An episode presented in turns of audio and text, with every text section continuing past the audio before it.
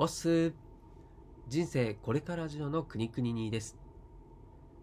この番組では番外編として西野昭弘エンタメ研究所過去記事投稿を毎日配信しています。今回は数字と意思決定のお話という記事を朗読します。近婚西野昭弘さんが運営するオンラインサロンの記事は過去いちねん以前のものは基本シェア OK となっています。しかしながらにせんにじゅうねんにがつじゅうににちの投稿分は西野さん本人の意向により公開禁止となっておりますのでご了承ください。記事の振り返りやオンラインサロンではどんな記事が毎日投稿されているのか気になっている方に向けて配信しています。では早速にせんにじゅうねんにがつじゅうさんにち投稿記事を朗読させていただきますので最後までお付き合いいただけると嬉しいです。さて、今日は皆さんにと言いつつ自分にも言い聞かせながら数字と意思決定のお話をしたいと思います。先日もお話ししましたが、ニューヨークオフブロードウェイでミュージカルプペル・オブ・チムニー・タウンの公演を計画中です。一昨日の記事を読まれていない方は先にそちらを読んでください。予期せぬタイミングで小出圭介さんの復帰報道が出てしまい、ミュージカルプペル・オブ・チムニー・タウンのプロジェクトリーダーの小野さん元劇団四季が激へこみ さ, されてましたが、大した問題じゃないと思っています。僕は本当に大した問題じゃないと思っているので、大した問題じゃないと言ったのですが、結果、器が大きいみたいな評価を受けてしまいましたので、そう言われてみれば本当に大した問題じゃないなと皆さんにも小野さんにも思ってもらえるように、数字を交えてご説明します。オンラインサロン脳で計算してみるよ。小野さんが責任を感じられた事柄の一つにお金の問題があったと思います。毎月ごじゅうまんえんの活動支援金を出してもらっているのに、いや、ブロードウェイ公演決定というニュースをバズらせたタイミングでクラウドファンディングができなくなってしまったことなどなど、そういったお金の問題に対してはいちミリも責任を感じることなんてないことを今から売上ベースでご説明します。現在オンラインサロン西野昭弘エンタメ研究所の会員数はさんまんろくせんにんです。月額せんえんなので月にさんぜんろっぴゃくまんえんの売り上げが出ています。一旦入会者のことは忘れて退会者だけにフォーカスして考えてみます。毎月の退会率が じゅっパーセント としたら、毎月さんぜんろっぴゃくにんが辞めるので、毎月の売り上げはさんびゃくろくじゅうまんえんずつ減っていく計算になります。結構な額ですよね。この時、小野さんがドジをかましてしまって、サロンメンバーが、おいおい、この事柄の顛末はどうなるのとなり、とりあえず来月も追いかけてみようというか、ブロードウェイ公演が終わるまで追いかけてみようとなって、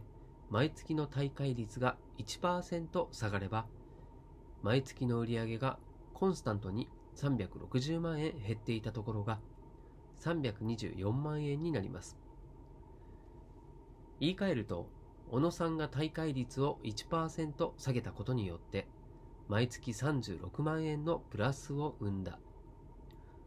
年間だとよんひゃくさんじゅうにまんえんです。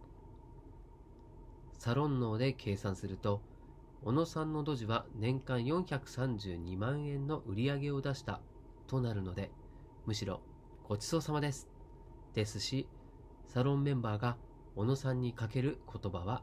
ドンマイではなくグッジョブです。僕はよく挑戦しないことが失敗であると言っているのですが、自己啓発とか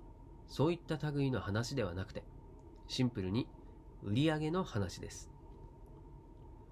オンラインサロン運営で最も重要なのは物語で、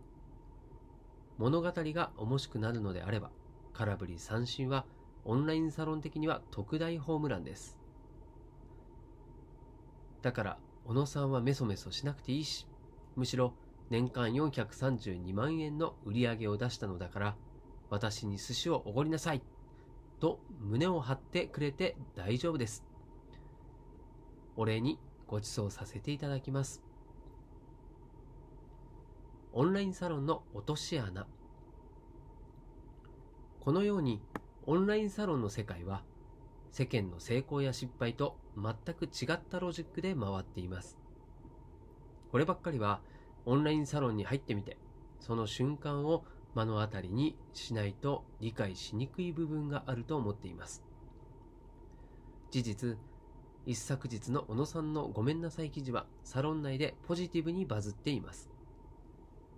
おそらく世間的にはキングコング西野は次々に挑戦する勇敢なやつみたいに思われるかもしれませんが、実際のところは挑戦した方が大会率が下がるので得という事情があるわけですね。挑戦を繰り返した人はオンラインサロンに限らずこのシステムを作っておくといいと思います。ここまでお話しするとなんだかいいことだらけですが、オンラインサロンにもきちんと落とし穴はあります。世間とは違うルールで回っているとはいえ、オンラインサロンにもルールはあって、それらは数字入会者や退会者で結果が出てしまいます。しかも毎日。サロンオーナーも人間ですので、その数字に判断を引っ張られることもあります。サロンオーナーが自分のサロンのアルゴリズムの奴隷になるわけですね。そうなってくるとサロンオーナーの実態はオーナー個人にはなくオンラインサロンになってしまうので、これは非常に危険ですね。たとえ相手がさんまんろくせんにんであろうと、時々うるせえよと言ったり、さんまんろくせんにんが全く理解できない行動をパフォーマンスではなくできるようにしておかないと、この空間は長続きしません。なので時々うるせえよと言ったり、サロンメンバーのほとんどが求めていないような投稿したりすることもあるかもしれませんが、ムカつくけどこれも大切な一手なんだなと多めに見てもらえると嬉しいです。利他的に動くオンラインサロンオーナーは仮の姿で、本性はキングコング西野昭弘というゴリゴリのエゴイストですよという話です。引き続きよろしくお願いいたします。好きです。現場からは以上です。はいということで、今回の朗読は以上です。感想ですね。感想としては、物語が人を呼びピンチが人々を魅了する、うん、これの舵切りができればオンラインサロン運営ができると、まあ、逆を言うとできない場合は危険だよということですよね。まあ、会社で考えるとピンチ、まあ、いつもだったらこの会社ね大丈夫かってなると思うんですけどね、潰れちゃうんじゃないかな、転職しようかなってなると思うんですけども、まあ、映画とか漫画などのようなこうエンタメに関して言えば先がどうなるか分かんないハラハラドキドキ感っていうところに面白さっていうのを感じるので、オンラインサロンもまさにそうなんですよね。